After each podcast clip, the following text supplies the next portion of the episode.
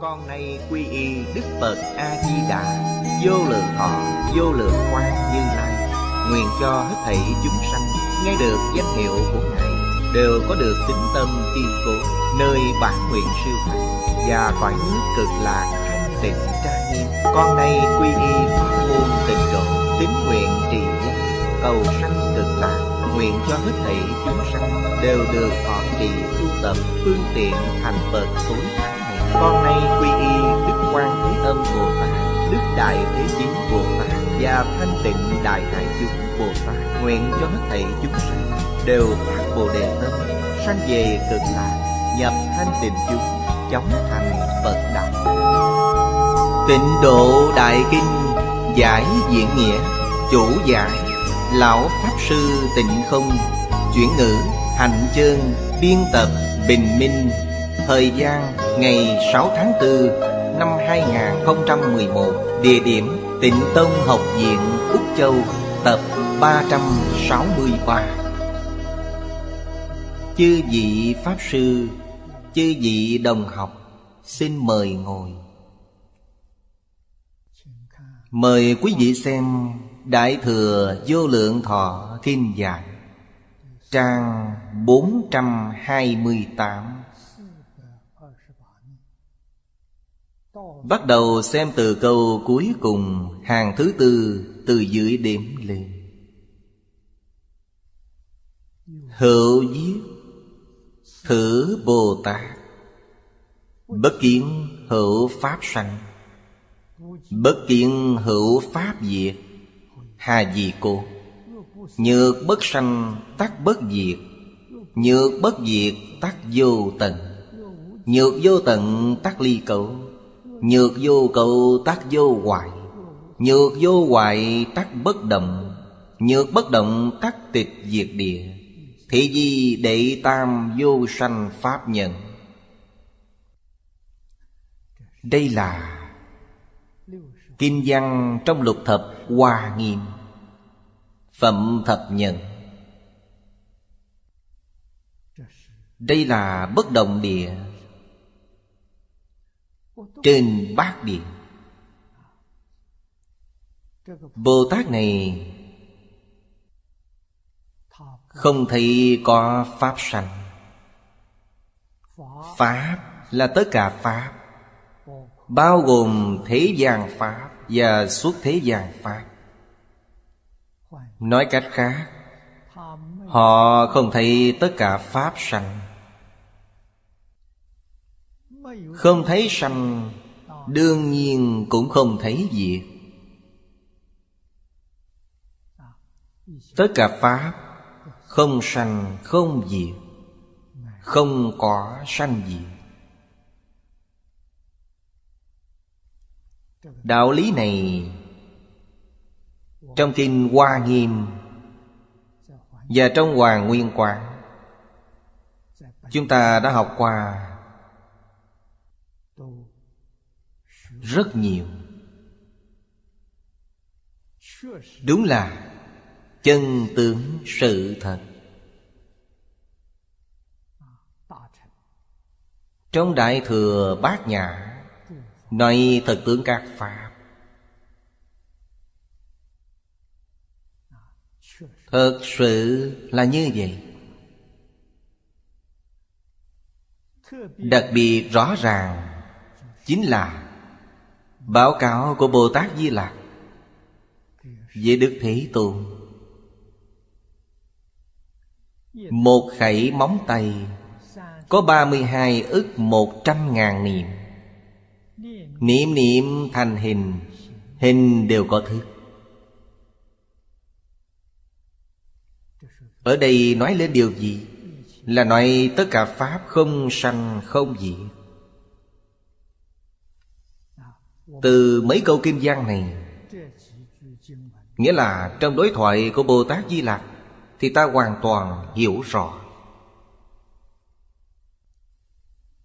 Nếu thực sự không sanh không diệt, không có sanh diệt, chúng ta nói không sanh không diệt sẽ không có chút ý nghĩa nào. Không sanh không diệt là ý gì? Có thể nhìn thấy sanh diệt chính là không sanh diệt. Sanh nghĩa là bất sanh, diệt nghĩa là bất diệt.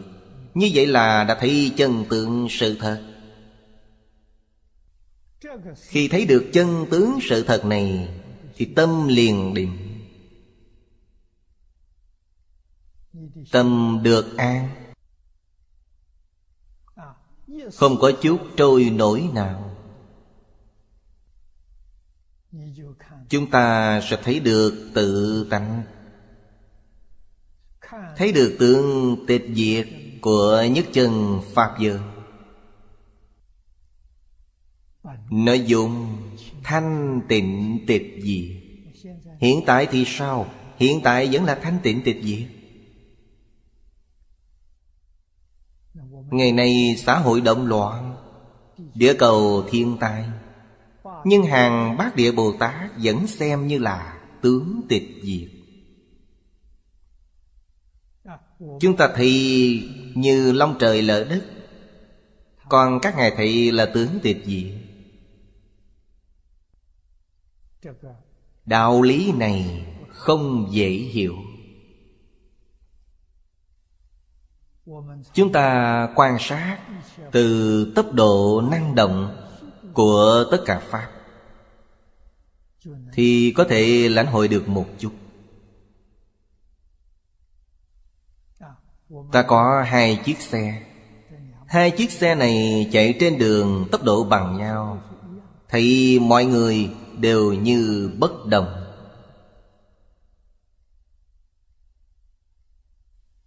Nếu tốc độ có nhanh chậm khác nhau thì tốc độ này vô cùng rõ ràng. Chiếc này chạy nhanh hơn, còn chiếc kia chạy chậm. Cùng một đạo lý, hai chiếc máy bay sắp ngang hàng và bay tốc độ giống nhau. Quý vị không thấy tôi động, tôi cũng không thấy quý vị động.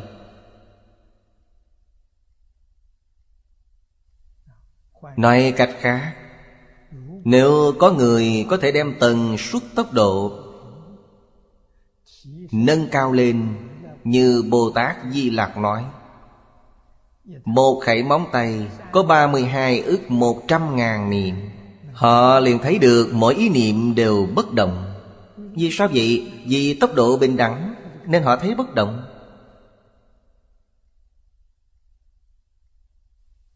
Đạo lý này không khó hiểu. Tất cả hiện tượng như hiện tượng vật chất, hiện tượng tinh thần, cho đến hiện tượng tự nhiên, toàn bộ đều là dao động. Tốc độ nhanh chúng ta không sao tưởng tượng được.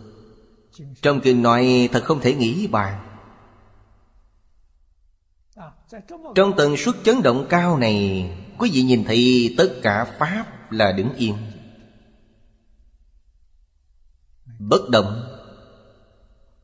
Tất cả Pháp không sanh. Nó sanh thì lập tức nó diệt, hầu như là sanh diệt đồng thời. Có hiện tượng sanh diệt chăng? Có. Sao nói nó đồng thời? Sanh diệt bất nhị, sanh diệt nhất như. Chân tướng sự thật này chính là thật tướng các Pháp, chân thật tướng mà trong kinh Đại Thừa nói. Công phu thiền định của Bát Địa cũng có nghĩa là tần suất dao động của họ và tần suất của tất cả Pháp đều ngang nhau, là đã nhìn thấy. Hướng tiếp lên trên đến cửu địa, thập địa, thập nhất địa, diệu giác thì càng nhìn càng thấu triệt,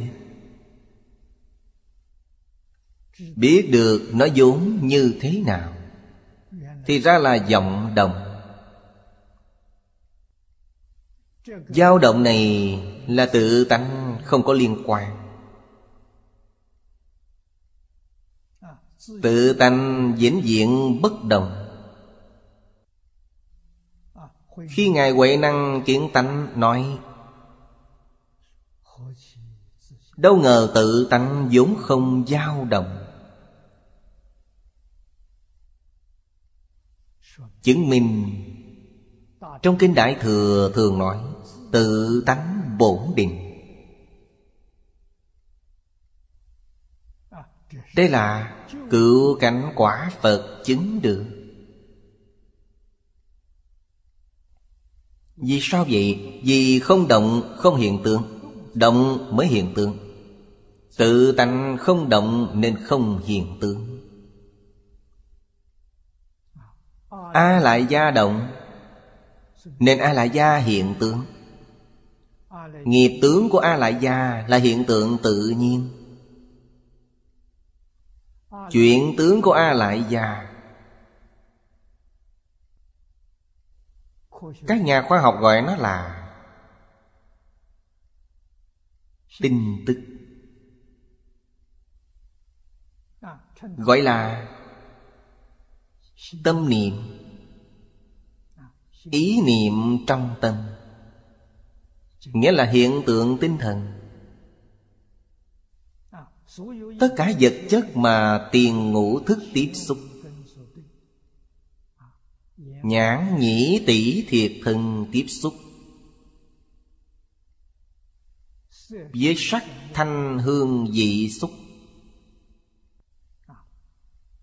và pháp. Pháp một nửa là tinh thần, một nửa là vật chất. Đây đều là hiện tượng vật chất. Nên lục căn và lục trần toàn là hiện tượng vật chất. Tự tánh không có, không có gì cả, nhưng nó có thể hiện. Nên không thể nói tự tánh là không. Đại sư Huệ Năng nói rất hay, đâu ngờ tự tánh vốn tự đầy đủ. Đây chính là nói khi nó không khởi tác dụng. Trong tự tánh đầy đủ mọi thứ. Tuy nó không hiện tướng, nhưng nó không thiếu gì cả. Khi nó khởi tác dụng thì năng sanh vạn pháp. Cũng chính là như chúng ta nói, cả ba loại hiện tượng này đều xuất hiện. Bản thể của ba loại hiện tượng này là tự tánh. Không thể nói nó có, cũng không thể nói nó không. Nói có hay nói không đều sai cả. Bên dưới giả thiết một dẫn đáp, hà dị cố là vì sao? Vì sao Bồ Tát này không thấy có pháp sanh, không thấy có pháp diệt? Bên dưới giải thích, nhược bất sanh tắc bất diệt, không sanh làm gì có diệt. Nhược bất diệt tắc vô tận. Vô tận là pháp tánh. Chỉ có pháp tánh là vô tận, nó không cùng tận, cũng không có cạn sâu. Đây gọi là vô tận. Vũ trụ không có biên giới. Người xưa nói kỳ đại vô ngoại, kỳ tiểu vô nội. Ý của nó đều là vô tận. Kỳ đại vô ngoại nghĩa là vũ trụ không tận cùng, không có biên tế.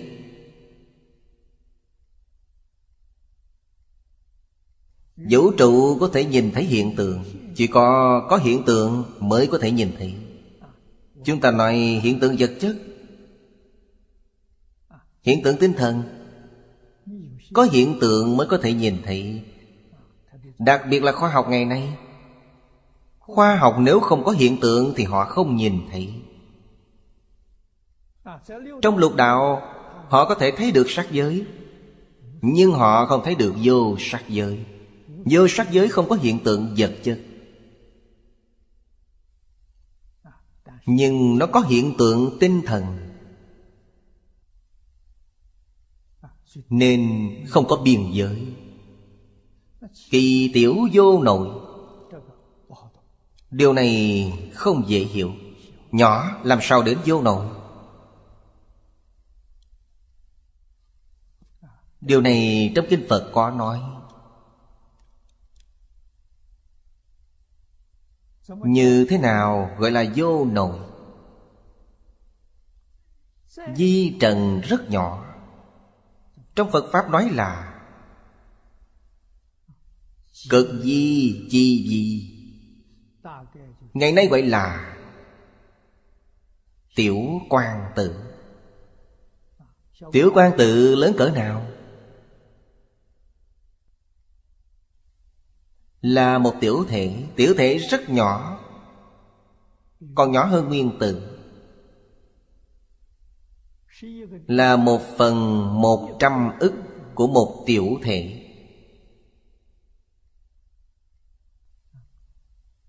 Đây là các nhà khoa học hiện đại đo lường được. Vật nhỏ như vậy, 1/100 ức của một tiểu thể. Đức Phật nói trong đó có thế giới. Thế giới bao lớn? Lớn như vũ trụ ở bên ngoài. Thật không thể nghĩ bàn. Thế giới trong hạt di trần này, nó lại có di trần. Trong di trần lại có thế giới. Trùng trùng vô tận. Đây có nghĩa là vô tận, gọi là kỳ tiểu vô nội.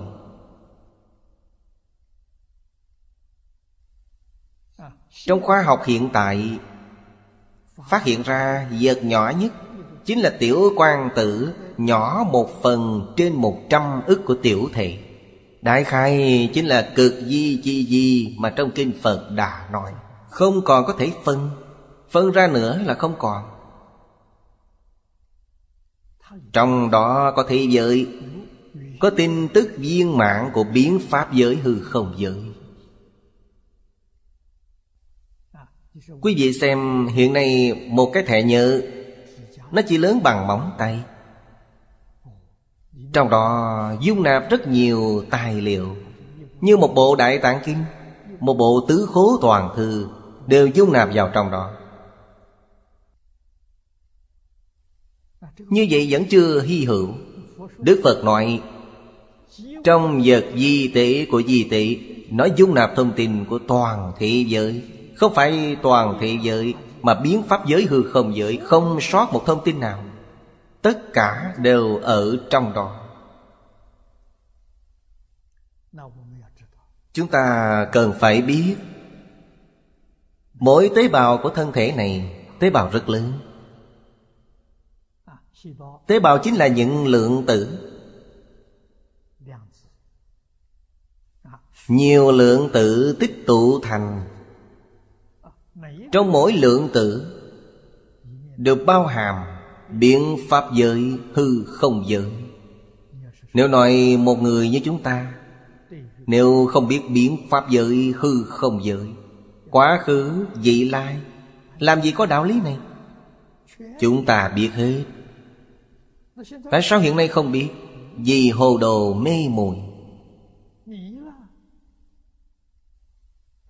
Vì sao Đức Phật có bản lĩnh lớn như vậy? Vô bất tri, vô bất năng. Vô bất tri thì mỗi người chúng ta vốn có. Vô bất năng thì tự tánh vốn có. Chúng ta vốn là vô bất tri, vô bất năng. Giống như chư Phật Như Lai vậy. Hiện nay ra nông nổi này là do mê thất tự tánh, chứ chẳng phải máy móc không linh thông. Máy móc rất linh thông. Ý muốn nói là thân thể này của chúng ta, trong mỗi tế bào, mỗi phân tử, thậm chí mỗi tiểu thể, nói đến cuối cùng là mỗi quang tử. Một tiểu thể có 100 ức quang tử.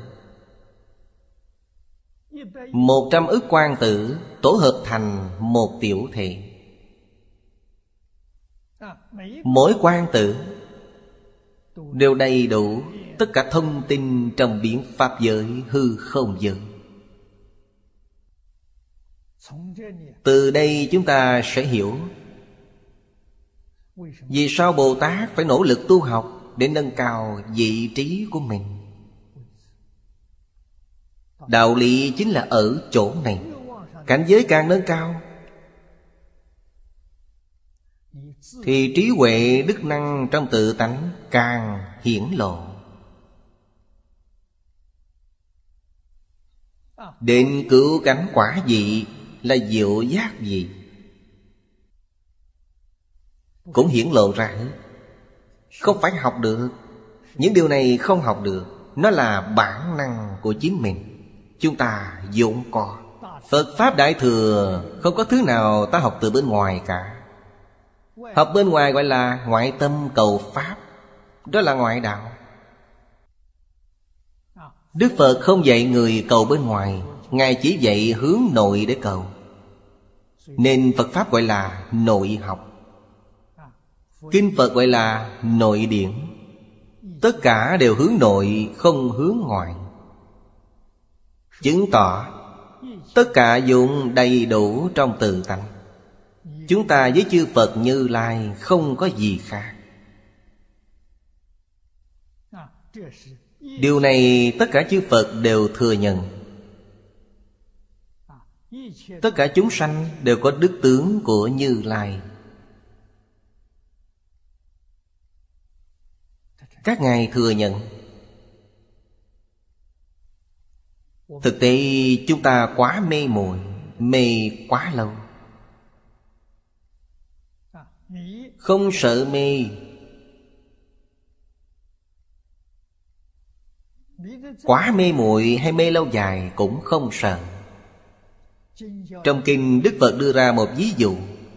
Mê muội này ví như căn nhà tối 1000 năm. Phòng này rất kín. Ánh sáng mặt trời, mặt trăng đều không chiếu vào được. Cũng không có đèn. Hoàn toàn một mảng tối đen. Thời gian bao lâu? 1000 năm. 1000 năm tối tăm.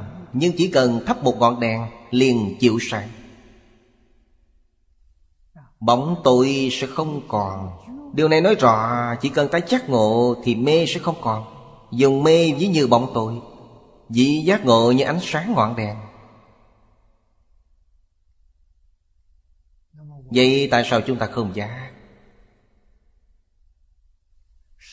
Chướng ngại tánh đức của chúng ta. Tánh đức là trí huệ. Đức năng tướng hảo là tánh đức. Chướng ngại của ta đã trở ngại nó, nên trí huệ đức tướng không thể hiện tiền. Nhìn thấy thế giới Tây Phương Cực Lạc tốt như vậy là tự tánh hiện ra. Đó là đức năng của tự tánh. Không có gì gọi là hy hữu. Chúng ta đến thế giới Cực Lạc, nói thế giới Cực Lạc này là của Phật A-di-đà, được. Nói như vậy cũng không sao. Nhưng nói thế giới đó là của chúng ta cũng được. Vì sao vậy? Vì chúng ta và Phật A-di-đà thật sự là một, không phải hai. Đây là chân tướng sự thật. Là cảnh giới không thể nghĩ bàn. Tu học Đại Thừa đối với những gì trong kinh Phật nói, cần phải năng tin, năng giải. Điều này chính là có nhân duyên với Phật rất sâu. đã đầy đủ điều kiện học Phật, nâng cao cảnh giới của mình và nhập vào cảnh giới chư Phật. Bí quyết chính là buông bỏ. Căn bệnh lớn của chúng ta chính là không buông bỏ được. Nguyên nhân đầu tiên không buông bỏ được chính là coi thân này là của mình. Mọi lúc mọi nơi khởi tâm động niệm đều nghĩ cho thân mình, đều vì bản ngã này mà nghĩ, tự tư tự lợi. Như vậy là mê quá nặng nề. Nghĩ mình cũng nghĩ đến người khác. Không tệ, tâm lượng đã lớn hơn một chút rồi đó. Họ có thể thay cho người khác nghĩ, để nâng cao hơn một bậc, nhưng vẫn mê hoặc điên đảo. Thật sự có thể khởi tâm động niệm nghĩ cho biến pháp giới hư không giới đó, chính là tâm đại thừa, là tâm của Bồ Tát. Không vì phiến diện mà vì biến pháp giới hư không giới. Vì sao vậy? Vì tâm lượng của chúng ta nó vốn lớn như vậy. Tâm lượng của chúng ta có thể bao trùm cả hư không pháp giới. Đó là tâm lượng vốn có của mỗi người chúng ta. Loại thứ ba của ba loại chu biến trong Hoàng Nguyên Quán, bao hàm không và có. Đó tức là nói tâm lượng. Lượng nhỏ không được. Lượng nhỏ là mê quá sâu. Lượng lớn thì phước lớn. Trong thế xuất thế gian, phước báo của Phật là lớn nhất. Chúng ta xưng Ngài là Nhị Túc Tôn. Túc là viên mãn, hai loại viên mãn: trí tuệ viên mãn và phước báo viên mãn. Từ đâu mà có? Từ tâm lượng mà có. Tâm lượng của Phật lớn, không có gì không bao dung. Nên trí huệ lớn, phước báo lớn. Tâm lượng của chúng ta vốn cũng lớn như vậy, nhưng hiện nay thì sao? Hiện nay mê muội. Sau khi mê, tâm lượng ngày càng nhỏ. Càng nhỏ càng đáng thương.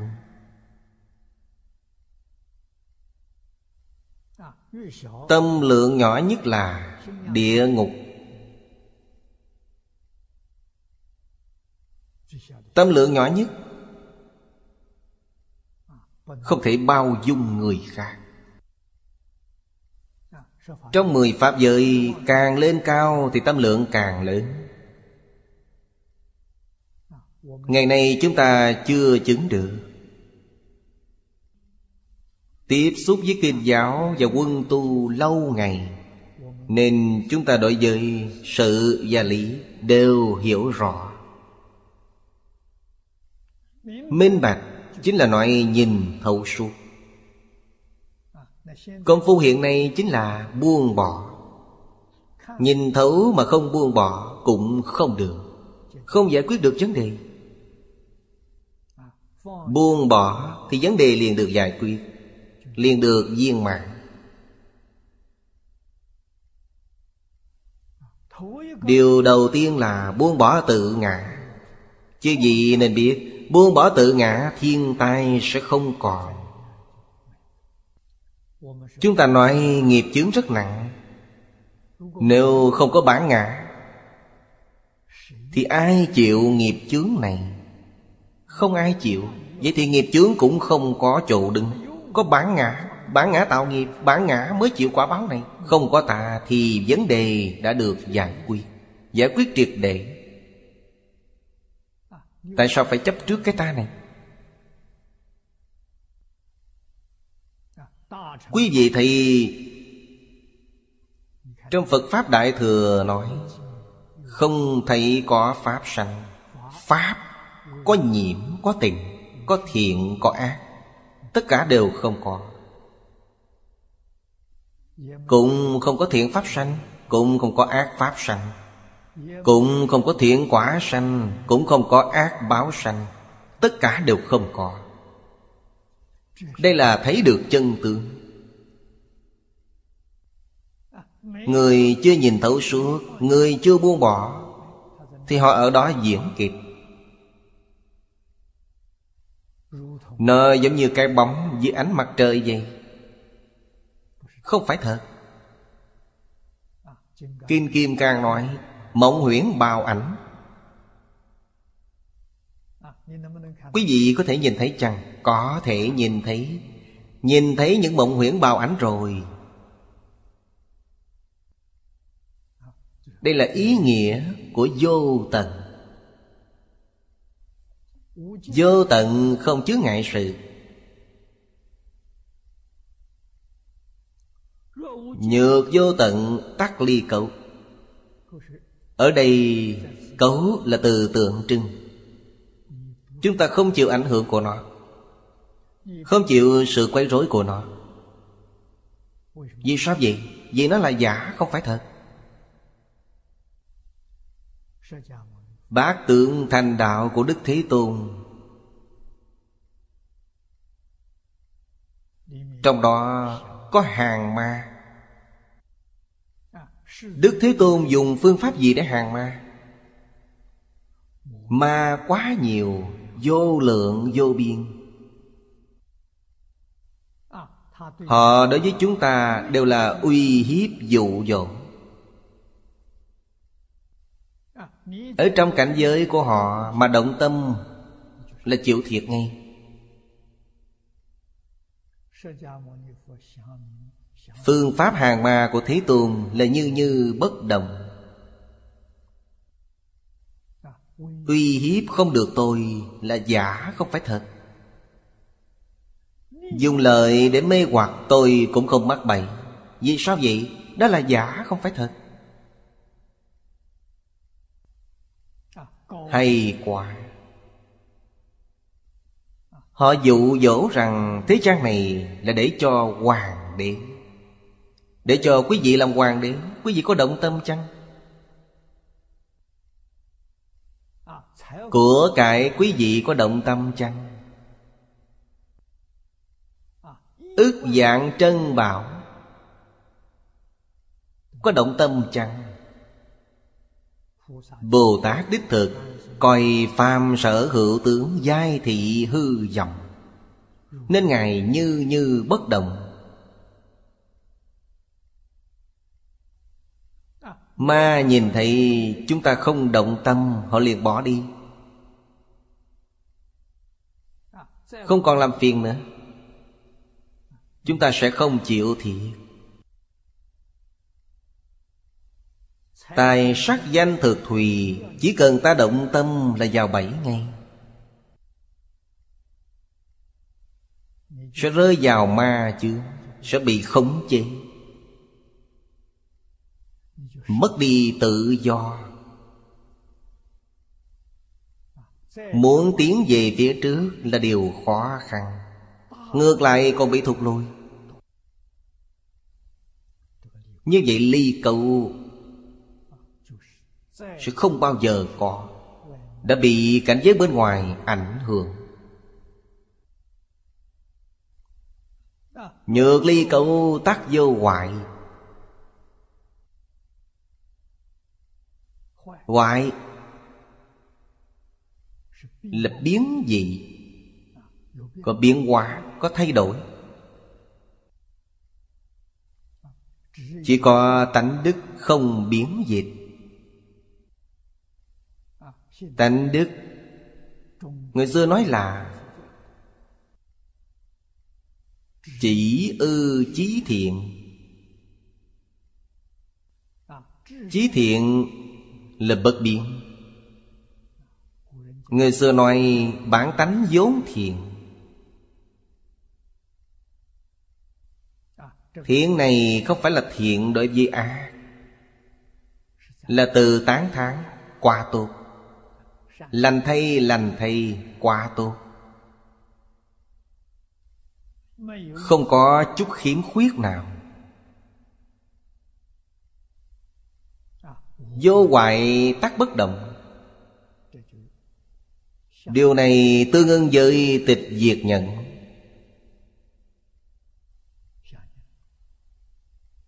Nên bất động tắc tịch diệt địa. Đây là vô sanh pháp nhận của Đại Thừa. Chúng ta phải học, đặc biệt là trong thời đại hiện nay. Thời đại hiện nay sức cám dỗ quá lớn. Phải biết rằng không nên để ý đến uy hiếp và cám dỗ bên ngoài.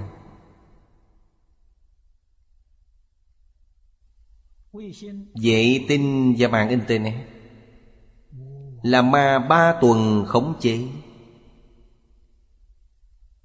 là đạo tràng của họ. Khi tôi ở Hồng Kông, họ từng đến tìm tôi, chất vấn tôi, hỏi tôi vì sao không thông báo với họ mà xâm phạm đạo tràng của họ. Lúc đó tôi nói không có, từ trước giờ chưa từng xâm phạm đạo tràng của ai cả. Lợi hay hại của bất cứ người nào, xưa nay tôi không nghe, cũng không hỏi. Họ liền chỉ ra. Sau đó tôi đột nhiên nhớ lại, vệ tinh truyền hình là đạo tràng của họ. Họ đang giáo hóa chúng sanh. Vậy điều gì? Vậy sát đạo dâm vọng, vậy bạo lực sát tình, là ma đang dạy. Chúng ta cũng dùng vệ tinh, dùng mạng internet để truyền bá kinh điển. Như thế là xâm phạm đạo tràng của họ. Thật sự là không báo cáo với họ. Chúng ta thờ bài vị của họ. Tôi ở đây thờ bài vị họ, bài vị của ma 3 tuần. Tôi xin họ tha thứ, nhờ họ hộ trì Phật Pháp. Tôi nói ông cũng có từ bi như chư Bồ Tát vậy. Cũng may thế gian này còn có một vài người muốn học Phật, ông cũng phải hộ trì họ. Người thích tạo nghiệp thì ông tận lực giúp họ tạo nghiệp. Người thích tu thiện thì ông cũng nên giúp họ tu thiện. Công bình một chút, không nên thiên vị. Ông ta cũng rất hiểu lý lẽ. Nên chúng tôi cũng mời ông đến đây nghe kinh. Chúng ta cùng nhau tu học. Ở đây nhắc nhở chúng ta, nếu thật sự muốn thành tựu, nhất định không bị bên ngoài cám dỗ. Điều này rất khó, vô cùng khó khăn. Trong cuộc sống hàng ngày, chúng ta quan sát tỉ mỉ xem, người nào không bị cám dỗ? Món ăn này ngon, ăn nhiều thêm chút, như thế là đã bị cám dỗ rồi. Món ăn này không hợp khẩu vị nên không gắp miếng nào, không phải đã chịu cám dỗ rồi sao? Người khác khen ngợi vài câu trong lòng vui sướng, mắng vài câu là cảm thấy rất khó chịu. Như vậy tức là chịu sự chi phối của nó. Đây chính là đang khảo nghiệm. Tôi học Phật bao nhiêu năm nay đều đem cảnh giới để khảo nghiệm mình. Từng giờ từng phút đều phải vượt qua bài thi này. Bài thi này là gì? Làm thế nào để có thể ở trong cảnh giới mà không động tâm? Người xưa nói, và trong kinh điển cũng nói, là lấy tâm bình thường để đối đãi. Bình là bình đẳng, thường là vĩnh viễn như vậy. Trong đó cần thiết là phải nhìn thấu suốt. Nhìn thấu chúng ta nên ghi nhớ câu phàm sở hữu tướng giai thị hư vọng. Nếu thường suy nghĩ đến những lời Bồ Tát Di Lặc nói, một khẩy móng tay có 32 ức 100.000 niệm, niệm niệm thành hình, hình đều có thức thì sẽ hiểu. Như trong Bát Nhã Tâm Kinh nói, Bồ Tát quán tự tại nhìn thấy năm uẩn đều là không. Năm uẩn là gì? Chính là tiểu quang tự, chính là một niệm mà Bồ Tát Di Lặc nói. Quý vị thấy một niệm nó có hình, hình là sắc. Nó có thức, thức là thọ tưởng hành thức. Nó có những thức này, nghĩa là có tinh thần. Đây chính là ngũ uẩn. Đó là gì? Là nền tảng cơ bản của tất cả vật chất và tinh thần. Là nền tảng, là nhỏ nhất. Ở đây Bồ Tát Quan Âm đều thấy là không. Tất cả hiện tượng tinh thần, hiện tượng vật chất đều là một hợp tướng. Kinh Kim Cang nói như vậy, đều là chúng tổ hợp thành. Nền tảng là không, dù tổ hợp có tốt thì tất cả cũng đều là không. Không có thứ gì chẳng phải là không. Nên trong Kinh Bát Nhã nói đều là thật. Nhất thiết pháp vô sở hữu, tất cánh không bất khả đắc. Trong cảnh giới này tự tại biết bao. Chúng sanh có khổ có nạn, chúng ta đều nhìn thấy. Chúng ta biết khổ nạn từ đâu mà có. Chúng ta cũng biết làm thế nào để tránh khỏi những khổ nạn này. Họ không chịu nhận biết. Chính mình có bị phiền não chăng? Không bị. Dù làm nhiều việc tốt đi chăng nữa thì cũng chỉ là Phật sự trong mộng. Đạo tràng như trăng với nước, không có thật.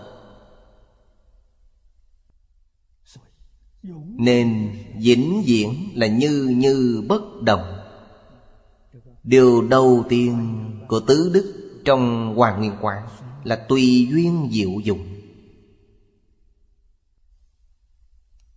Tùy duyên chính là gặp được. Gặp được tức có duyên. Cần làm thì làm, không cần làm thì thôi. Bất luận là làm hay không làm, tuyệt đối không bị nhiễu loạn. Trong kinh nói nhất định không bị nhiễm ô. Đây gọi là thật công phu, gọi là định huệ.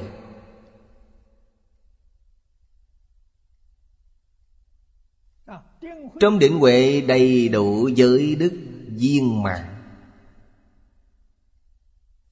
Định cộng giới, đạo cộng giới.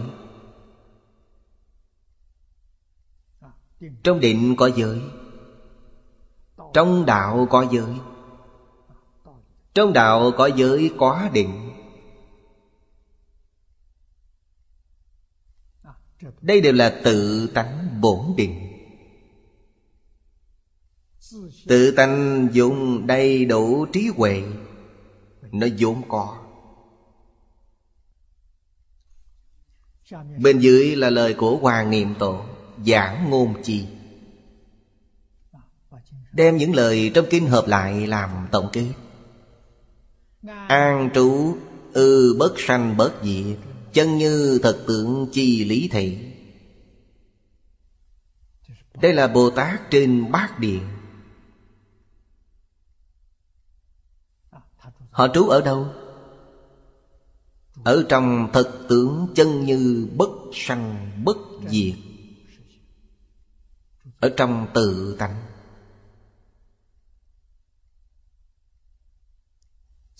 Ở thế giới Tây Phương Cực Lạc thì đây là cõi thường tịch quang.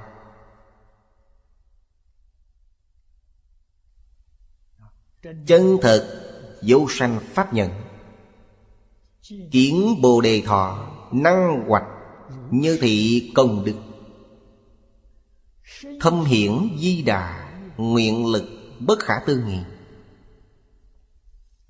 Tất cả hiện tượng ở thế giới Cực Lạc, tự tánh là thị. Bổ nguyện Di Đà là duyên. Nhân thêm vào thượng duyên thì hiện tượng liền xuất hiện. Hiện tượng là quả báo, cõi thật báo trang nghiêm. Nhân duyên quả của cõi thật báo trang nghiêm đều rõ ràng minh bạch. Sau khi hiểu rõ vấn đề này, người học chân chánh sẽ hiểu được. Học điều gì nếu vận dụng phương pháp và lý luận này trong sinh hoạt hàng ngày, thì cuộc sống của tôi được tự tại. Nhân, quả nhân. Vì sao vậy? Thực tướng lý thể. 10 pháp giới đều đầy đủ không thiếu. Thật tướng lý thị nói đơn giản là chân tâm. Chúng ta dùng kinh điển Đại Thừa nói rất rõ ràng, rất cụ thể là tâm Bồ Đề. Tâm Bồ Đề là chân tâm. Tâm Bồ Đề rốt cuộc là gì? Tôi đã nói 10 chữ. Chân thành là thể của tâm Bồ Đề. Người khác dùng vọng tâm đối với tôi dùng chân tâm đối với họ. Người khác đối với tôi hư ngụy, tôi đối với họ thành thật. Vì sao vậy? Vì tôi dùng chân tâm. Chân tâm là giác, vọng tâm là mê. Trước mặt chân tâm là ánh sáng quang minh, trước mặt vọng tâm là một màn đen tối. Không dùng vọng tâm sẽ không thiệt thòi, không sợ chịu thiệt, không sợ bị gạt. Bị thiệt hay bị gạt cũng nên cười cho qua. Chân thành tự thọ dụng chính là đề kinh nói thanh tịnh bình đẳng giác tự thọ dụng. Niệm niệm đều là thanh tịnh bình đẳng giác. Dùng từ bi đối đãi người khác, đại từ đại bi. Vô duyên đại bi, đồng thể đại từ. Chúng ta dùng tâm này tốt biết bao, tự tại biết bao, và an vui biết bao. Pháp hỷ sung mãn, không có lo lắng, không có vướng mắc, không có sợ hãi. Tâm vĩnh viễn là an định. Sinh hoạt, xử sự, đối nhân tiếp vật đều giữ nguyên tắc là nhìn thấu, buông bỏ. Đức Phật và Thầy giáo đều dạy chúng ta nguyên tắc chung. Thật có thể nhìn thấu buông bỏ, bên dưới nhất định là tự tại tùy duyên. Sau cùng là niệm Phật. Niệm Phật rất quan trọng. Công đức của danh hiệu Phật không thể nghĩ bàn. Điều này ở trước chúng ta cũng đã nói rõ ràng, minh bạch rồi. Rất nhiều báo cáo, dự ngôn của các nhà khoa học thảo luận về vấn đề thiên tai. Kết luận sau cùng hầu như đều khuyên chúng ta niệm Phật. Đoạn ác tu thiện, cái tà quy chánh, thật tâm niệm Phật. Thái độ đoan chánh chính là thật thà niệm Phật. Vấn đề liền có thể hóa giải.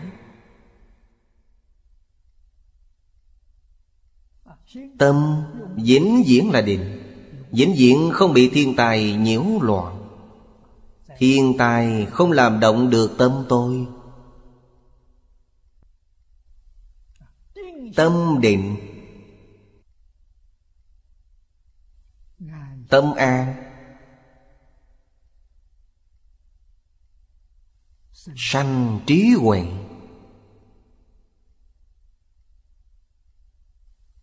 Trí huệ có thể giải quyết vấn đề.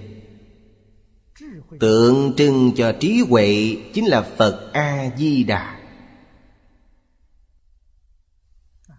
Người niệm Phật thật ra không nhiều, không phải thật sự niệm Phật.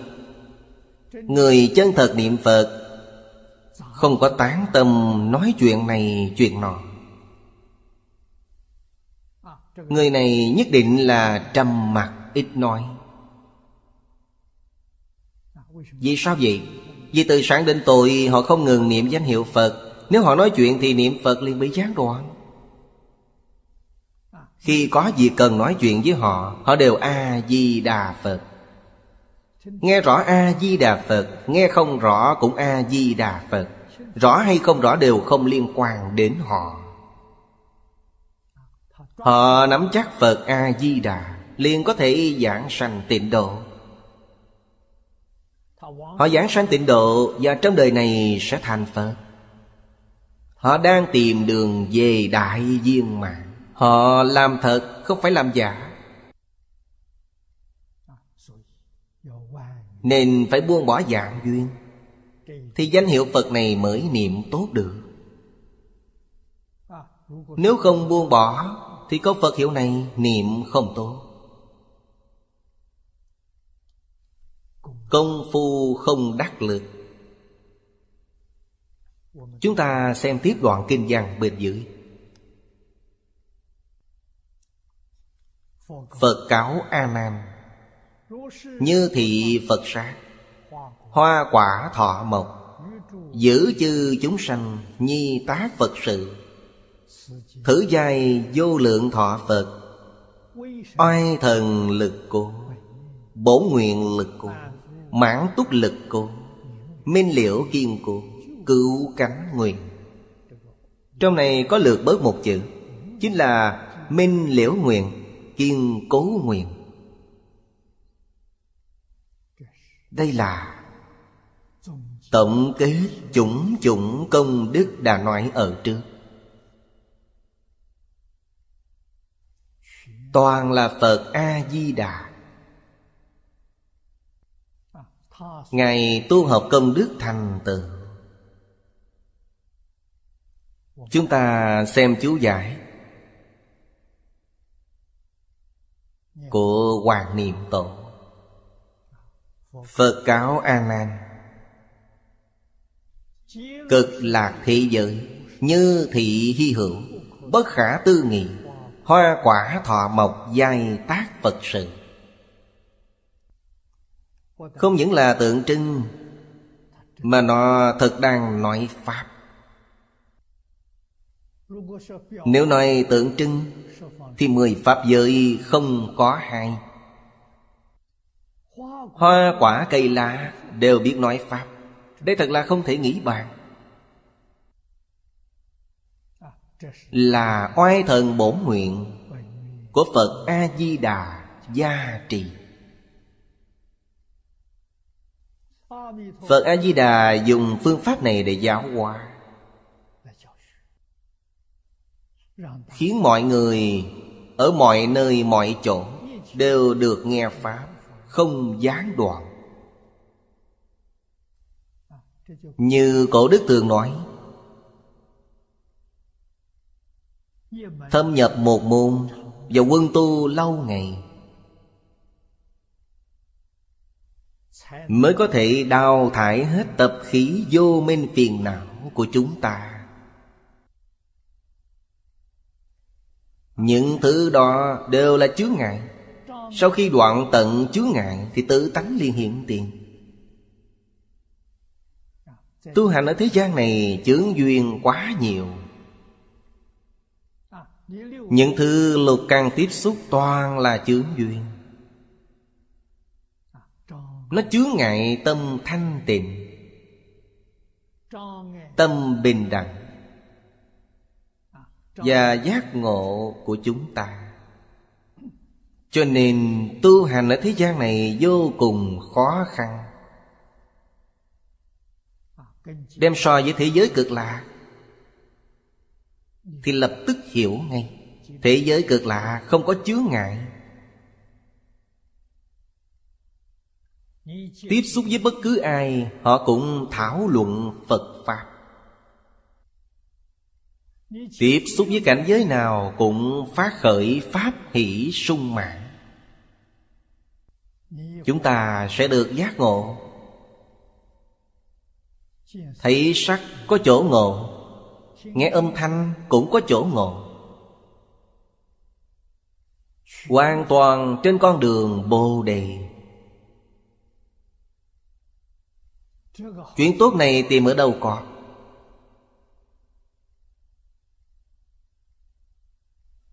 Thế giới chư Phật Bồ Tát tuy có, nhưng không sánh bằng thế giới cực lạc. Thế giới cực lạc thật gọi là đệ nhất, phương pháp giáo hóa đệ nhất, khéo léo cực kỳ. Nơi nơi chỗ chỗ đều khiến chúng ta không rời Phật Pháp. Tuyệt diệu chính là ở chỗ này. Chúng ta đang kinh hành, gió thổi cây lá tự nhiên nói Pháp, âm thanh tuyệt diệu nghe không biết chán, càng nghe càng hoan hỷ.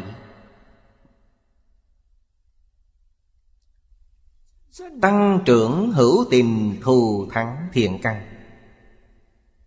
Đây là lợi ích.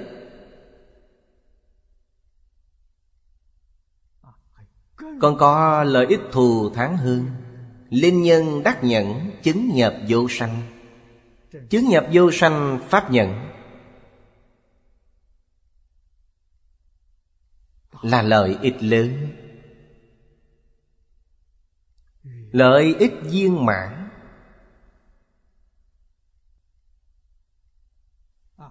Tôi tu học suốt 60 năm, có được sự cảm nhận sâu sắc này, nên rất hoan hỷ khi thấy thế giới cực lạc vô cùng trang nghiêm.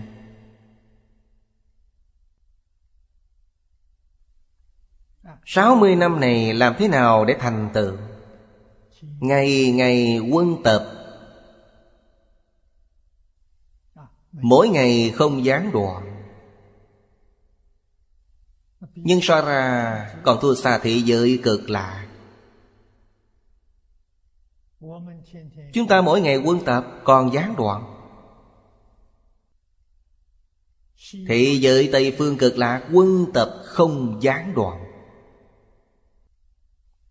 Chúng ta ở đây không xứng tâm, chuyện không như ý quá nhiều. Cổ nhân nói đều không sai. Đời người sống ở thế gian, việc không như ý thường đến 8-9 phần. 8 đến 9 phần không như ý. Còn thật khiến chúng ta như ý chỉ có 1-2 phần. Quý vị nghĩ xem, con người thế gian này đáng thương biết bao. Chúng ta tu học trong quá trình dài như vậy, thực tế mà nói thì từ 1 đến 2 phần tâm hoan hỷ đó dần dần nâng cao lên. Nâng cao cho đến hiện tại có khoảng 7-8 phần xứng tâm như ý. Còn 1-2 phần khiến chúng ta sanh phiền não. Chẳng qua phiền não nghiêm trọng không còn. Phiền não nhẹ nên giác ngộ cũng nhanh. Vừa giác ngộ thì phiền não cũng mất. Phương pháp nhanh nhất là đọc kinh rồi chia sẻ với mọi người. Như vậy thì âu lo phiền não gì cũng quét sạch hết.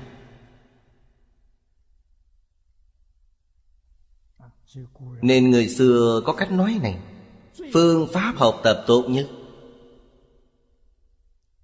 chính là giảng kinh. Tôi đối với việc này có sự cảm nhận sâu sắc. Câu này tôi khẳng định, đồng ý, là thật không phải giả. Con đường này của tôi do Chương Gia Đại Sư dạy, thầy Lý Bính Nam thúc đẩy. Đi con đường này là đúng. Đích thực như thầy Phương Đông Mỹ nói, là hưởng thụ cao nhất của đời người. Ân đức của thầy đối với tôi nhớ mãi, vĩnh viễn không bao giờ quên. Kỳ nhân, đây là nguyên nhân gì? Thế giới cực lạc tốt đẹp như vậy là do nguyên nhân gì? Đoan tại bỉ Phật. Bỉ Phật là Phật A Di Đà, quả đức oai thần chi lực.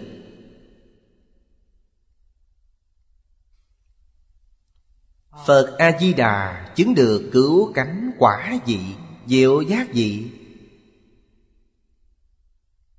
Nên đây là quả đức. Công đức trên quả vị của Phật Di Đà, oai thần bổn nguyện, mãn túc minh liễu, cứu cánh, toàn là quả đức gia trì. Thế giới cực lạc không phải là ngẫu nhiên. Thế giới cực lạc đáng để giảng sanh, đáng để đến đó an định, tu hành thành Phật. Điều này rất có lý. Phật A-di-đà khi còn ở nhân địa đã phát nguyện tu hành trong 5 kiếp. Mỗi nguyện trong 48 nguyện đều thực hành, mỗi nguyện đều viên mãn.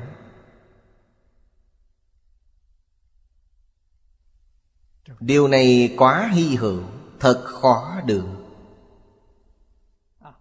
Gia trì cho tất cả người học Phật.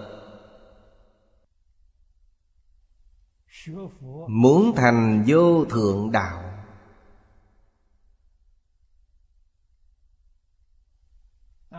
chúng ta có nguyện vọng này thì Phật A-di-đà nhất định giúp. Thật có thể làm cho chúng ta mãn nguyện, thành tựu trong đời này.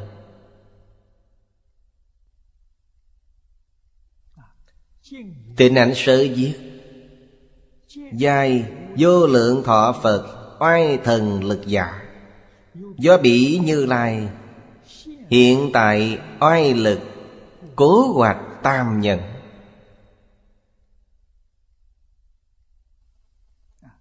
Đây là Huệ Diễn Đại Sư nói trong chú giải kinh Vô Lượng Thọ. Tại sao ở thế giới cực lạc đạt được 3 loại nhẫn dễ dàng như vậy? 3 loại nhẫn này nếu như ở đây thập địa Bồ Tát của biệt giáo mới có thể chứng được. Thực tế mà nói thì 3 loại nhẫn này là trình độ thấp nhất. Nhưng chúng ta tu hành ở thế gian này cả 100 năm cũng không đạt được. Đây là thật không phải giả. Trong xã hội cổ đại,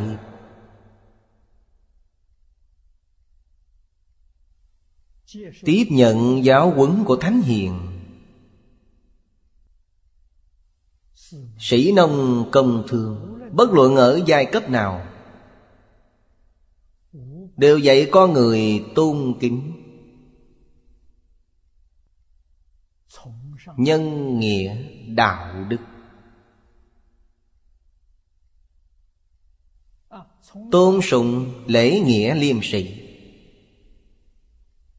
dạy người ít tham muốn, tiết kiệm, khiêm hòa cung kính. Họ dạy những điều này. Nói cách khác, đối với chúng ta đều là nền tảng tăng thượng duyên. Xã hội hiện nay không phải như vậy. Xã hội bây giờ chỉ sợ chúng ta không hư hỏng, càng xấu xa càng tốt, được người tán thán. Nếu học nhân nghĩa đạo đức, đại chúng trong xã hội cho rằng mình lạc hậu, nói chúng ta mê muội. Tại sao không cần tiền? Tại sao không cần hưởng thụ mà còn đi tu khổ hạnh?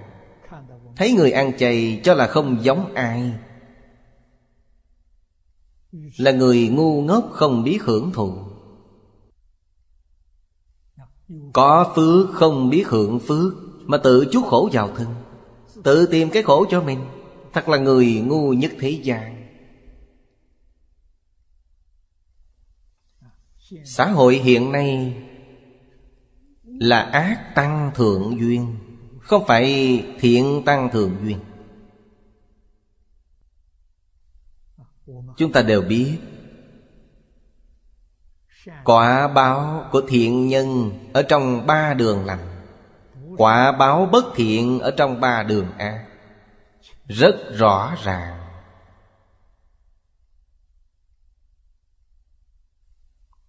Nếu người muốn tạo ác nghiệp, ác nghiệp là gì? Là tham sân si. Trong kinh điển Đại Thừa, Đức Phật thường nói tham tâm là nghiệp nhân của đường ngạ quỷ, là nhân tố đầu tiên. Sân nhuệ là đường địa ngục, ngu si là đường súc sanh. Tham sân si là nghiệp nhân đầu tiên của ba đường ác. Đức Phật gọi nó là tam độc. Xã hội ngày nay là giúp người tăng thêm tham sân si, tăng trưởng tham sân si. Duy chỉ sợ quý vị không tham, không sân, không si. Đây là nguyên nhân vì sao xã hội ngày nay hỗn loạn, vì sao ngày nay nhân tâm băng hoại,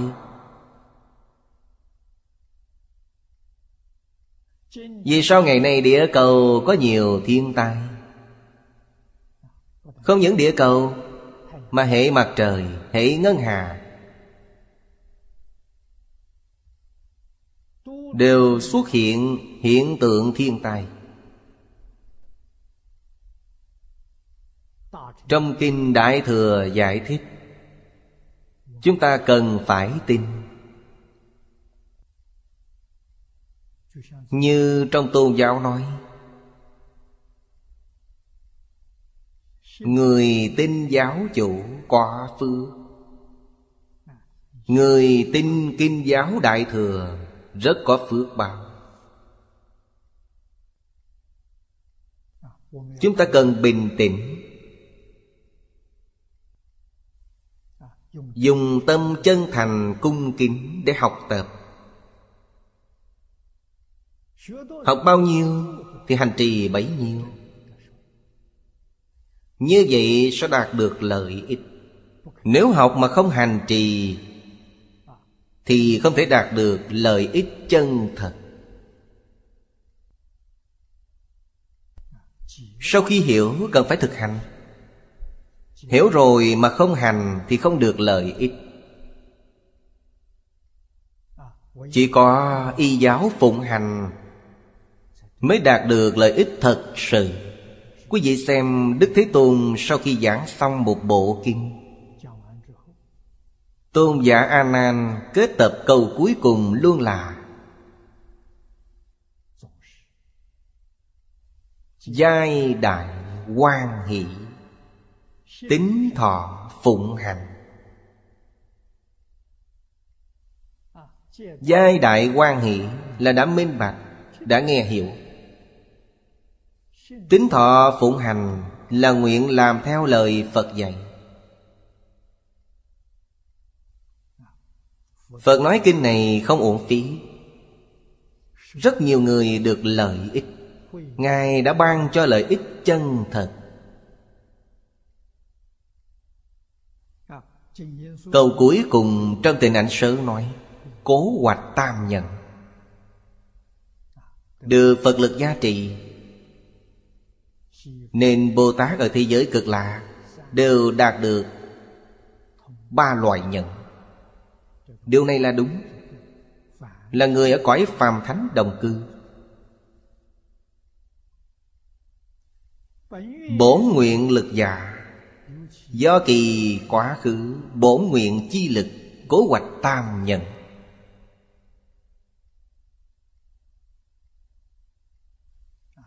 Ở đây nói rõ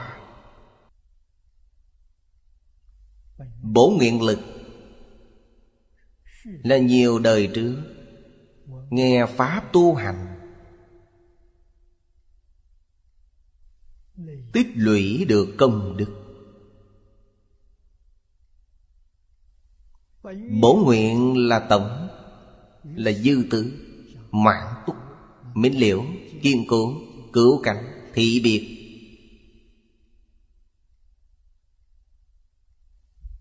Mãn túc nguyện giả. Thế nào gọi là mãn túc nguyện? Nguyện tâm viên bị, cũng chính là nguyện tâm viên mãn. Minh liễu nguyện giả chú trọng ở chỗ thấu trị, cầu tâm hiện trước. Tâm này là chân tâm, không phải vọng tâm. Chân tâm chính là tự tánh, minh tâm kiến tánh. Chân tâm chính là thanh tịnh bình đẳng giác trên đề kinh này. Điều này đã biểu lộ. Tôi cầu điều gì? Cầu thanh tịnh, cầu bình đẳng, cầu giác mà không mê. Kiên cố nguyện giả, duyên bất năng hoại. Duyên này chúng ta thường nói thuận cảnh, nghịch cảnh, thuận duyên, ác duyên. Thiện duyên, ác duyên là hoàn cảnh thuận hay nghịch của người già diệt. Hoàn cảnh không thể nhiễu loạn chúng ta. Người già diệt cũng không thể làm ta dao động. Đây gọi là kiên cố. Nói cụ thể thì trong hoàn cảnh không tham, không sân, không si. Trong người già diệt cũng là không tham, không sân, không si, không vì cảnh giới mà dao động. Người niệm Phật trong tâm chỉ có một câu Phật hiệu, một lòng muốn hướng về thế giới Tây Phương Cực Lạc. Ngoài ra không để bất cứ điều gì trong tâm. Tất cả tùy duyên. A Di Đà Phật không có gì chẳng tốt. Người khác hỏi tôi trả lời bằng một câu A Di Đà Phật. Họ hỏi điều gì tôi đều trả lời một câu A Di Đà Phật. Quý vị nghe hiểu thì thật hay, nghe không hiểu thì cũng đã trồng chủng tử từ câu A Di Đà Phật vào trong A Lại Gia Thức, cũng là việc tốt. Từ sáng đến tối trong suốt 24 giờ, ngoài câu A Di Đà Phật ra không còn điều gì nữa. Người này tức thân thành Phật.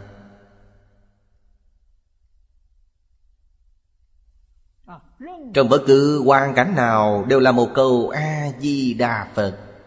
Đối với họ hoàn cảnh không chướng ngại được. Có một tấm gương tốt.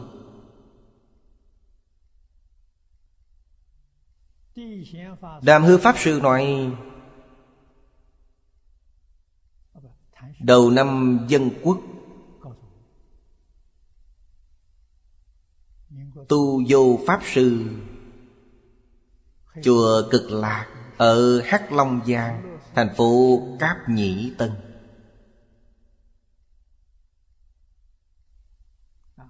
Nhiều người rất coi thường vị Pháp Sư này.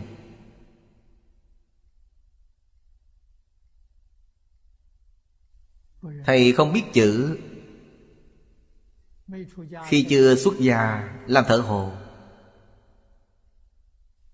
sau khi xuất gia ở trong tự viện làm khổ công, khổ hạnh. Việc người khác không làm, thầy làm hết. Từ sáng đến tối đều một câu A Di Đà Phật. Khi giảng sanh rất tự tại, rất tiêu sái. Thầy đã thành công. Đế Nhàn Pháp Sư khen ngợi thầy là tấm gương tu hành tốt nhất, danh bất hư truyền.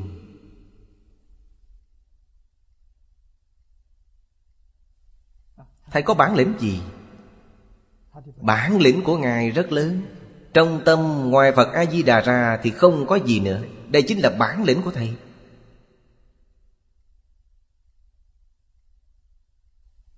Bất cứ hoàn cảnh nào cũng không chướng ngại được.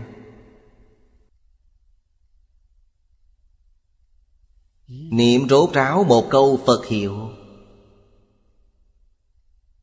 đây gọi là người niệm Phật chân chánh. Xã hội ngày nay quá loạn, loạn chẳng thành ra sao cả.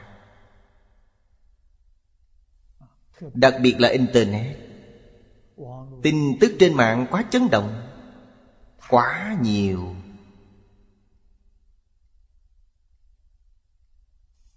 Có tốt, có không tốt. Đại khai không tốt nhiều, còn tốt thì ít.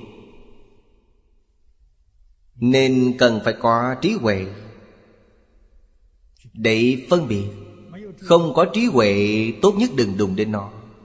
Chỉ có thật thà niệm Phật mới là hay. Mặc dù là tốt, đưa tin rất chính xác, nhưng biết càng nhiều, đối với chúng ta chướng ngại càng lớn. Chẳng như không biết thiên hạ thì vô sự. Nhiều năm nay tôi nói với mọi người, tôi không xem tivi, tôi cũng không biết dùng vi tính, tôi không có tin tức. Chỉ là những người bạn đồng học bên cạnh lên mạng tải những tin tức quan trọng cho tôi xem. Biết chuyện ít thì phiền não ít, quen biết rộng thì thị phi nhiều. Các bậc cổ đức nói rõ ràng như vậy, chúng ta phải hiểu để tránh. Đặc biệt là lúc mới học, định lực và trí huệ chưa có, biết càng nhiều trong tâm hoảng hốt không an định, đặc biệt biểu lộ tính nông nổi. Ngày nay thiên tai nhiều như vậy, làm thế nào để đối phó? Thực ra tôi cũng tiếp nhận không ít thông tin như vậy. Mỗi thông tin sau cùng đều khuyên thật tâm niệm Phật. Không phải như vậy là được rồi sao? Tôi chỉ cần có Phật hiệu này là được. Cho dù là đại thiên tai, niệm Phật cũng có thể hóa giải. Nên tôi không cần biết gì thêm nữa, niệm Phật là được rồi. Tôi niệm Phật là giải quyết tất cả. Thời gian biết càng nhiều thì luôn muốn tìm một phương pháp để đối phó. Phương pháp đó đã có. Dù phương pháp có nhiều, đều có thể không cần quan tâm đến. Tại sao? Sợ làm phiền nhiễu câu niệm Phật này. Chi bằng chân thật niệm Phật. Thiên tai đến đây, đến trước mặt tôi liền bị hóa giải. Nếu có cộng nghiệp này thì không thể hóa giải. Như vậy thì đến thế giới cực lạc. Thiên tai hiện tại nhất định thấy Phật A Di Đà đến tiếp dẫn. Đối với thế giới này không có gì hoài niệm. Triệt để buông bỏ. Tôi thường nói nên quán xét như vậy. Ngày nay là ngày cuối cùng tôi ở trên địa cầu này. Ngày cuối cùng tôi nên làm gì? Điều này phải rõ ràng. Thế giới này thuộc về tôi sao? Thân thể này cũng không phải. Thân thể cũng phải dứt bỏ, huống gì là vật ngoài thân. Buông bỏ triệt để, thân tâm thế giới không nhiễm một chút trần. Chỉ một câu A Di Đà Phật. Thật sự làm được, tâm tôi chính là Phật A Di Đà. Phật A Di Đà chính là tâm tôi. Tâm là gì? Thanh tịnh bình đẳng giác. Như thế mới là người niệm Phật chân chánh. Nên nhớ khai thị của Bồ Tát Đại Thế Chí, đô nhiếp lục căn, tịnh niệm tương tục. Mắt không thấy sắc tướng bên ngoài, tai không nghe âm thanh bên ngoài. Thiệt thân mọi thứ đều đem nó thu trở về, không rong ruổi bên ngoài. Duyên hướng nội, duyên tự tánh. Tự tánh chính là thanh tịnh bình đẳng giác. Nhãn thanh tịnh, nhĩ thanh tịnh, tỷ thiệt thân đều thanh tịnh, ý thanh tịnh. Không cần biết, không cần nghe ngóng. Cần biết chính là một câu A Di Đà Phật. Định Phật Pháp cũng đều xả bỏ. Chỉ một bộ kinh Vô Lượng Thọ hoặc là bộ kinh A Di Đà là đủ, không cần nhiều hơn. Nhiều thêm sẽ không kịp. Điều này nhất định phải biết. Quyết một lòng thâm nhập một môn, niệm rốt ráo một câu Phật hiệu. Đây chính là kiên cố nguyện, cứu cánh nguyện. Cảnh duyên như thế nào cũng không thể thay đổi tín nguyện hạnh của chúng ta. Không thể chướng ngại tín nguyện hạnh của chúng ta. Chúng ta trung thành bất thoái, bỉ thử nguyện cũ sanh bỉ quốc giả, tức đắc tam nhân, sanh đến thế giới Tây Phương Cực Lạc, cõi phàm thánh đồng cư. Tôi đặc biệt nói rõ cõi phàm thánh đồng cư quý vị đã đạt được. Quý vị đạt được rồi. Ở nơi biệt giáo của kinh này đều là dùng cảnh giới biệt giáo của Thiên Thai Đại Sư để nói. Thập địa Bồ Tát. Viên giáo trong kinh Hoa Nghiêm là thập trú Bồ Tát. Như vậy mà không đáng nể sao? Ở đâu nơi thế giới Cực Lạc? Ở cõi thật báo trang nghiêm.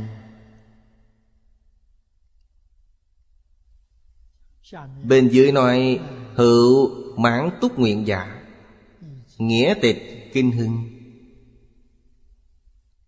Hai vị cổ đức này đều nói tứ thập bát nguyện vô khuyết diệt cô. Điều này nói rất cụ thể. 48 nguyện, mỗi nguyện đều thành tựu, không có nguyện nào khiếm khuyết.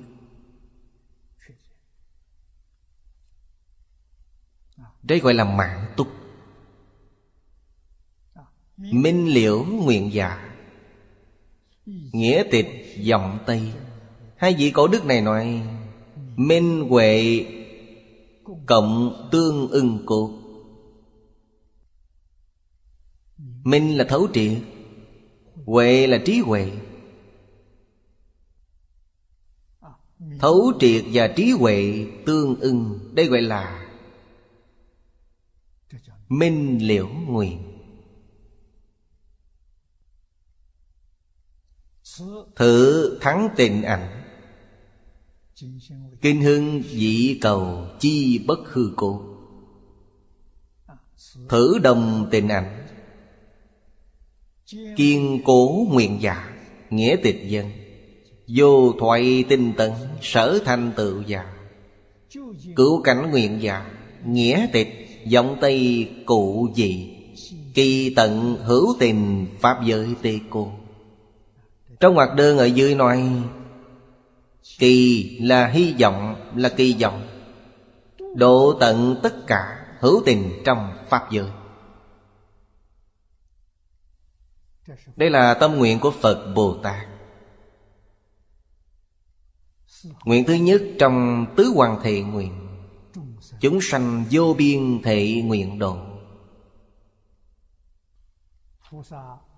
Bồ Tát luôn giữ tâm này, niệm niệm không quên. Gặp duyên không bỏ. Như Bồ Tát Quán Thế Âm, ngàn tay ngàn mắt. Mắt thấy thì tay cùng đến, tùy duyên.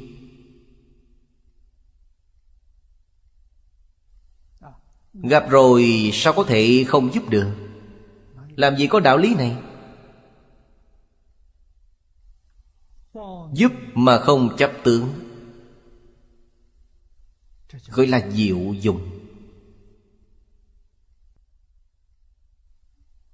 Đây gọi là diệu âm Quán Thế Âm.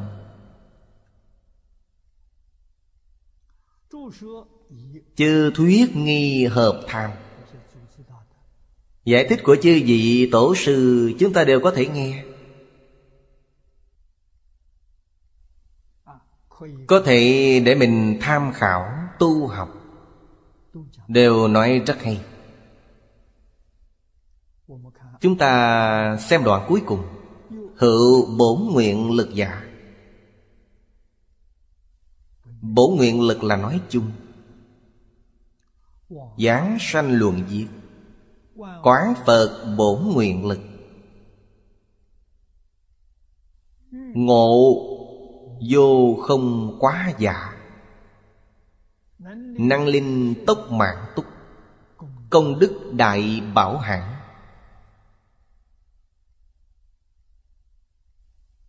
Bốn câu kệ này có chú giải.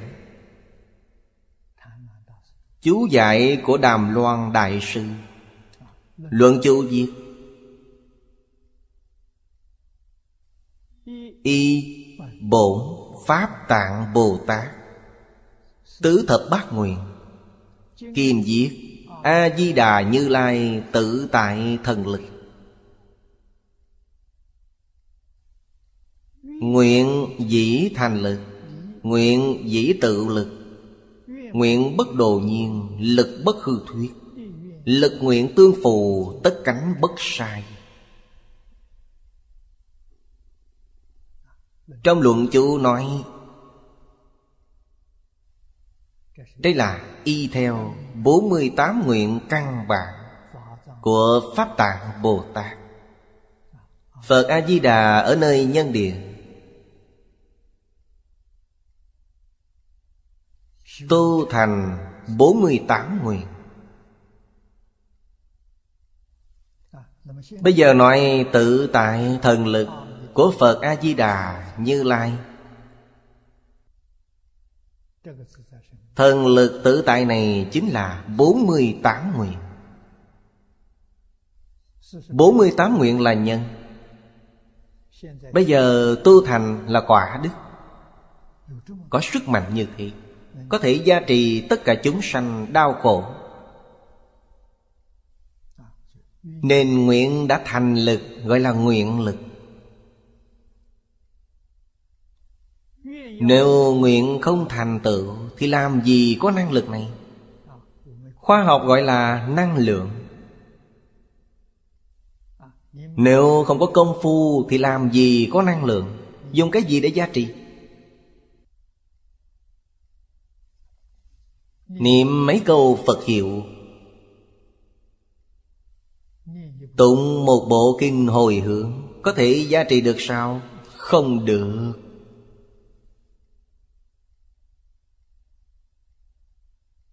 Vì sao vậy? Vì kinh là kinh của Phật A-di-đà, Phật hiệu là danh hiệu của Phật, nó không liên quan đến chúng ta.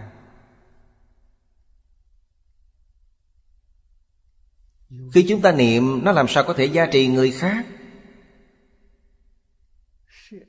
Từ đó cho thấy cần phải nhiếp công đức của Phật A-di-đà thành công đức chính mình. Như vậy mới có sức mạnh, mới có thể gia trì. Ý này nói rõ hơn một chút. Người niệm Phật chúng ta, tâm là tâm của Phật A-di-đà, cùng một tâm với Phật A-di-đà. Tâm của Phật A-di-đà là gì? Ở trước đã đọc qua.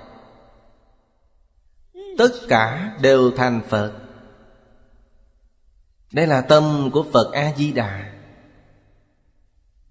Cũng chính là nói muốn giúp tất cả chúng sanh mau chóng thành Phật. Vì sao vậy? Vì họ vốn là Phật, nên họ có thể thành Phật được. Nếu họ vốn không phải là Phật, họ sẽ không thành được. Ở đây họ vốn là Phật nên có thể giúp được. Không những hữu tình chúng sanh vốn là Phật. Trong kinh Hoa Nghiêm nói: tình giữ vô tình, đồng viên chủng trị. Chúng ta biết đến cả cây cỏ hoa lá, sơn hà đại địa. Kinh văn ở trước chúng ta đã đọc. Một điểm di tế của một sợi lông mấy trần. Đây chính là lượng tử lực học nói. Cũng chính là điều Bồ Tát Di Lặc nói: một cái khẽ móng tay có 32.100.000 niệm.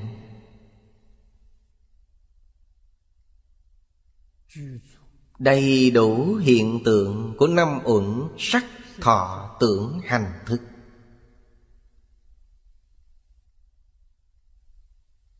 Nó vốn là Phật, nó cũng muốn thành Phật. Đây chính là tình dữ vô tình, đồng viên chủng trí. Nên điều này đến thế giới Tây Phương cực lạ, thành tựu đại viên mãn, nguyện dĩ thành lực, lực dĩ tự nguyện. Nguyện và lực, bên dưới nói nguyện lực tương phù, tất canh bất sai. Nguyện chính là lực, lực tức là nguyện. Nguyện bất đồ nhiên, lực bất hư thiệt, hợp thành một chỗ nên gọi là nguyện lực, không thể nghĩ bàn. Y pháp tạng tỳ kheo chi bổn nguyện, nãi hữu kim nhật Di Đà Như Lai chi thần lực. Thần lực từ đâu mà có?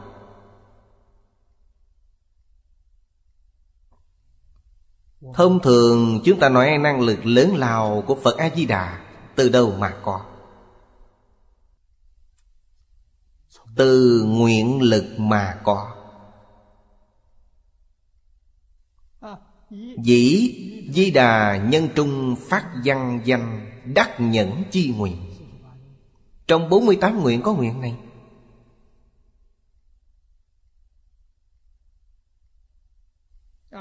Dĩ nguyện lực của thành tựu cực lạc, kiến thọ đắc nhẫn chi thù thắng, công đức thành tựu.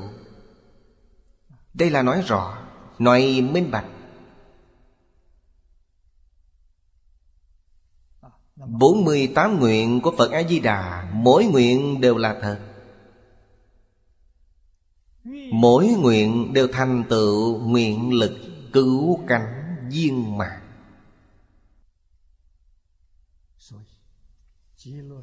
Nên cây đạo tràng ở thế giới cực lạc chính là cây Bồ Đề.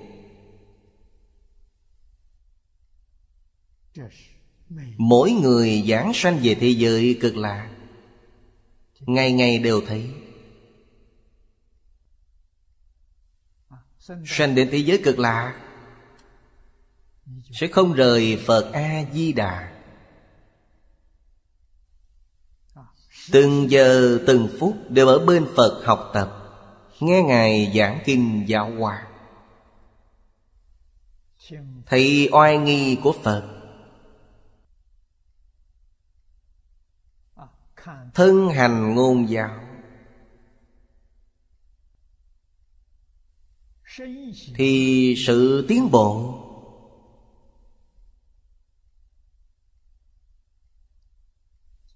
chúng ta có thể nghĩ mà biết.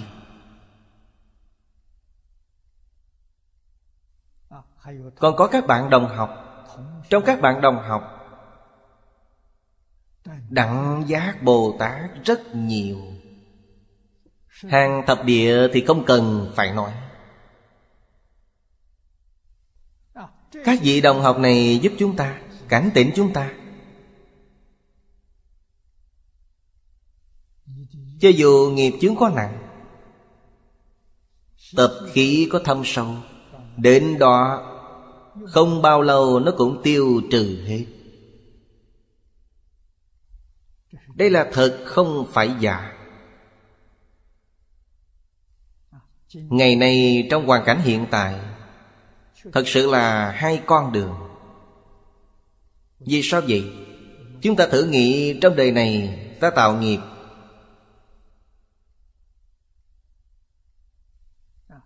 giống như Lý Thế Dân nói, tạo nghiệp địa ngục, làm sao có thể không đọa địa ngục?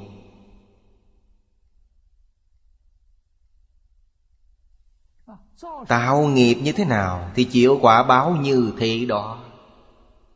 Giết người nhất định phải đền mạng, thiếu nợ nhất định phải trả tiền.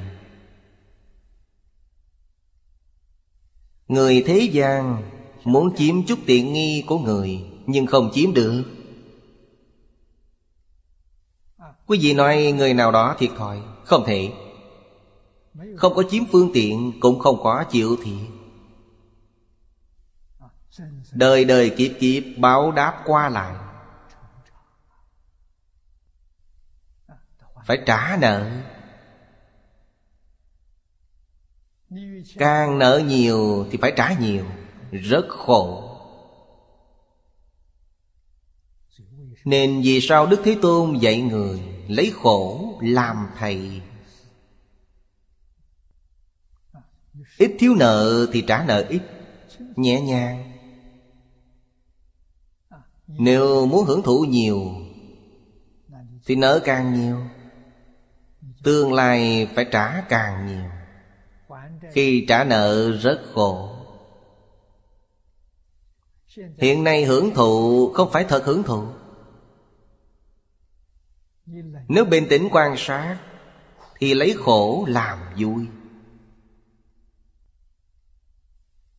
Nếu nhìn thấu nhân quả thì quý vị thật sự đã hiểu, sẽ không còn làm những điều ngu ngốc này nữa. Cực lạc thị giới kiến Bồ Đề Thọ, đắc tam chủng nhẫn. Công đức thù thắng này thật không thể nghĩ bàn. Do nguyện sanh lực, nhân lực nguyện thành,